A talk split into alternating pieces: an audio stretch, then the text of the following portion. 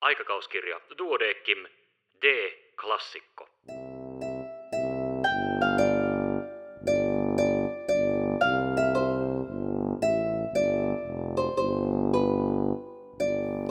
Tervetuloa mukaan. Minun nimeni on Kari Hevossaari.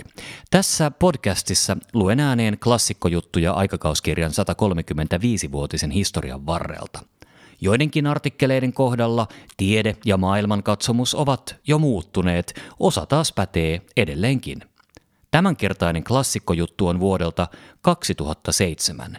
Kirjoittajana Anna-Kaisa Tavast ja otsikkona Naislääkäreitä Duodeckimin jäseninä 109 vuotta. Suomen ensimmäiset naislääkärit Emma Rosina Heikkel, Karoliina Eskeliin ja Alma Josefina Iina Ruuskvist eivät olleet seuran jäseniä. He olivat kaikki syntyneet 1800-luvun puolivälin paikkeilla. 1870-luvulla naisilla ei vielä ollut yleistä opiskeluoikeutta eikä mahdollisuutta tulla laillistetuksi lääkäriksi. Vuonna 1871 annetun armollisen kirjeen perusteella Rosina Heikkel saattoi eri vapaudella kuunnella Helsingin yliopistossa lääketieteen luentoja ja ottaa osaa kandidaatin tutkintoon vaadittaviin käytännön harjoituksiin olematta virallisesti kirjoilla yliopistossa. Hän suoritti opintoja yksityisesti tenttimällä, suoritti lääketieteen lisenssiaatin tutkinnon vuonna 1878 ja sai anomuksesta rajoitetut oikeudet lääkärinä toimimiseen. Monien eri vapausanomusten hylkäysten jälkeen seuraavat naisopiskelijat aloittivat vasta vuonna 1885. Toinen tuolloin aloittaneesta oli Karoliina Eskeliin, joka valmistui lääketieteen lisenssiaatiksi vuonna 1896 ja väitteli samana vuonna tohtoriksi ensimmäisenä naisena Suomessa. Myöhemmin hän työskenteli muun muassa suomalaisten siirtolaisten keskuudessa Yhdysvalloissa ja ylläpiti Helsingissä omaa sairaalaa. Myös Iina Ruuskvist aloitti opintonsa ja valmistui samaan aikaan. Hän keskittyi urallaan tuberkuloosin hoitamiseen ja tutkimiseen. Monen varhaisen uran uurtaja naisen lapsuuteen tai nuoruuteen kuului menetys, joka pakotti itsenäiseen ajatteluun perinteisen sukuun tai aviomieheen turvautumisen sijaan. Astuminen miesten alueelle saattoi aiheuttaa hyvinkin julmaa kiusaamista. Toisaalta saatettiin arvella naisen ryhtyneen miesten töihin, koska aviomiehen pyydystäminen ei ollut onnistunut. Monet ensimmäisistä naislääkäreistä olivat lapsettomia ja omistautuivat uralleen ja järjestötoiminnalle. He saattoivat myös olla aikansa kuuluisuuksia. Seuran ensimmäiset naiset.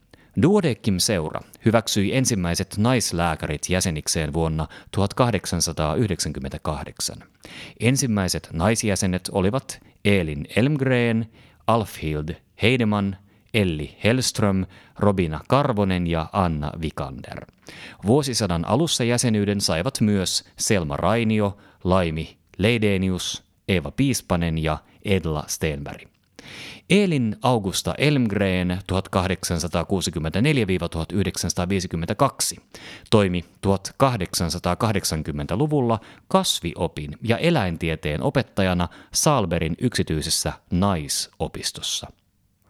Hän unelmoi kuitenkin lääkärin ammatista ja valmistuikin lääketieteen lisenssiaatiksi joulukuussa 1900.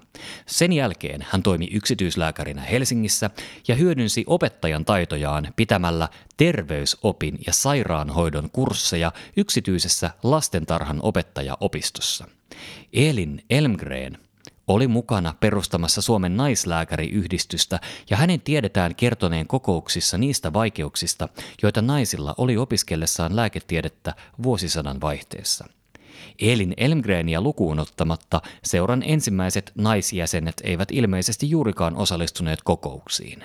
Seuran sihteeri Karlo Taskinen valitti vuoden 1904 vuosikertomuksessa seuraavaa. Poika parissa. Sitä on saatu tämäkin vuosi melkein poikkeuksetta lokottaa, vaikka olisihan niitä sisaria ollut meillä tulemaan sinne kokonaista 14, ja uusia taas saadaan neljä lisää. Eelin ryökkinä on ainoa, joka meitä on moniaan kerran käynnillään huvittanut. Missä mahtanevat pyyhältää toiset, kun eivät käy meille puhumassa äänioikeudesta tai muusta, vaikkapa lääketieteestä, tai jollei siitäkään, niin tulisivat edes istumaan ja rupattelemaan, sekä myös kuuntelemaankin.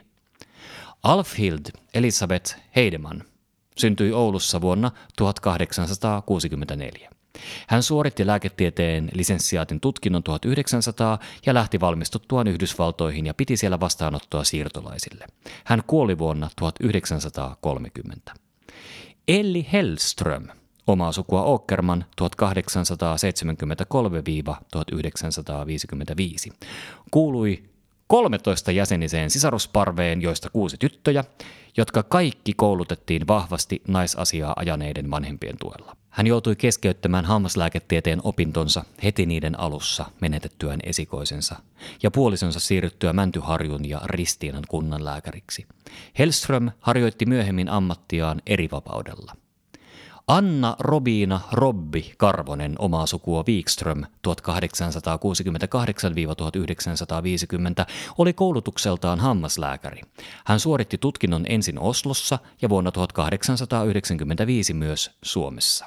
Hän vietti perheineen kesää Honkapirtti nimisessä huvilassa Hollolassa Vesijärven rannalla ja piti siellä vastaanottoa ainakin vuosina 1905-1910. Robina Karvosen puoliso oli Duodekim-seuran kunniajäsen, sukupuoli- ja ihotautien ylimääräinen professori Juho Jaakko Karvonen. Heillä oli neljä lasta. Anna Vikander 1873-1938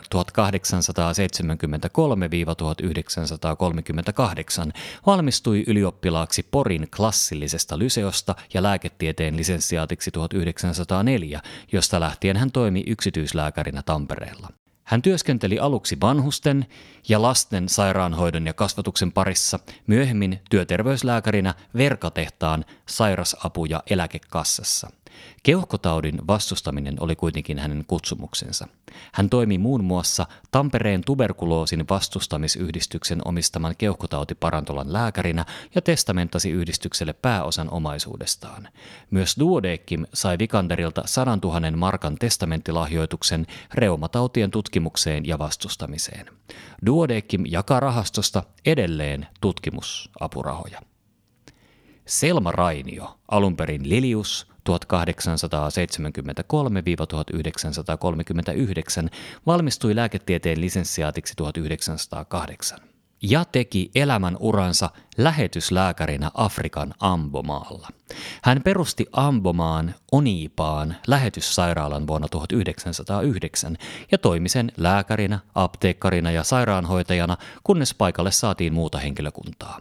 Vastaanotto toimi aluksi hänen asunnossaan ja potilaat odottivat kuistilla, kun hän hoiti sairaita keittiö-laboratoriossaan.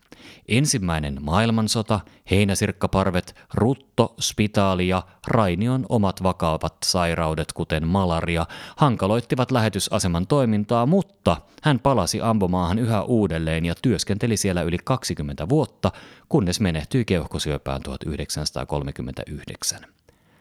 Jyväskylässä vuonna 1877 syntynyt Laimi Loviisa Leidenius valmistui lääketieteen lisenssiaatiksi vuonna 1908 ja väitteli tohtoriksi 1913.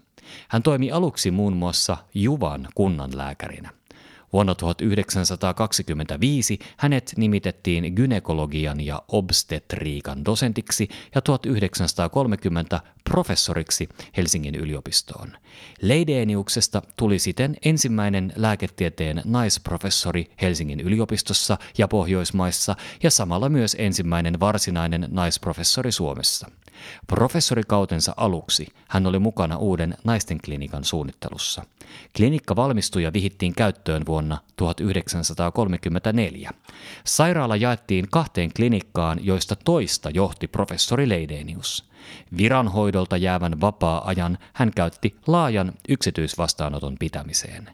Leidenius kuoli vuonna 1938 munuaisten pettämiseen, joka todennäköisesti johtui valvomisen ja työpaineiden aiheuttamasta särkylääkkeiden runsaasta käytöstä. Eva Piispanen syntyi Kuopiossa 1877 Emilia Slotsbergin ja apteekkari August Piispasen esikoistyttäreksi. August Piispanen oli merkittävä hahmo Kuopion kunnallisessa ja liike-elämässä sekä alkoholitehdas Lignel et Piispasen toinen perustaja. Eva Piispanen kirjoitti ylioppilaaksi Kuopion ruotsalaisesta yhteiskoulusta ja valmistui lääkäriksi Helsingin yliopistosta vuonna 1907. Vuonna 1908 hän palasi kotikaupunkiinsa Kuopioon ja aloitti siellä yksityisvastaanoton. Hän oli pitkään Kuopion ainoa naispuolinen lääkäri. Eva Piispanen toimi Kuopion synnytyslaitoksen vastaavana lääkärinä 1909-46, Kuopion kaupungin tuberkuloosi huoltotoimiston lääkärinä vuosina 1909-32 ja Tarinaharjun keuhkotauti parantolan lääkärinä Siilinjärvellä. Hän oli myös Kuopion kaupunginvaltuuston jäsen ja hoiti monia muitakin luottamustehtäviä.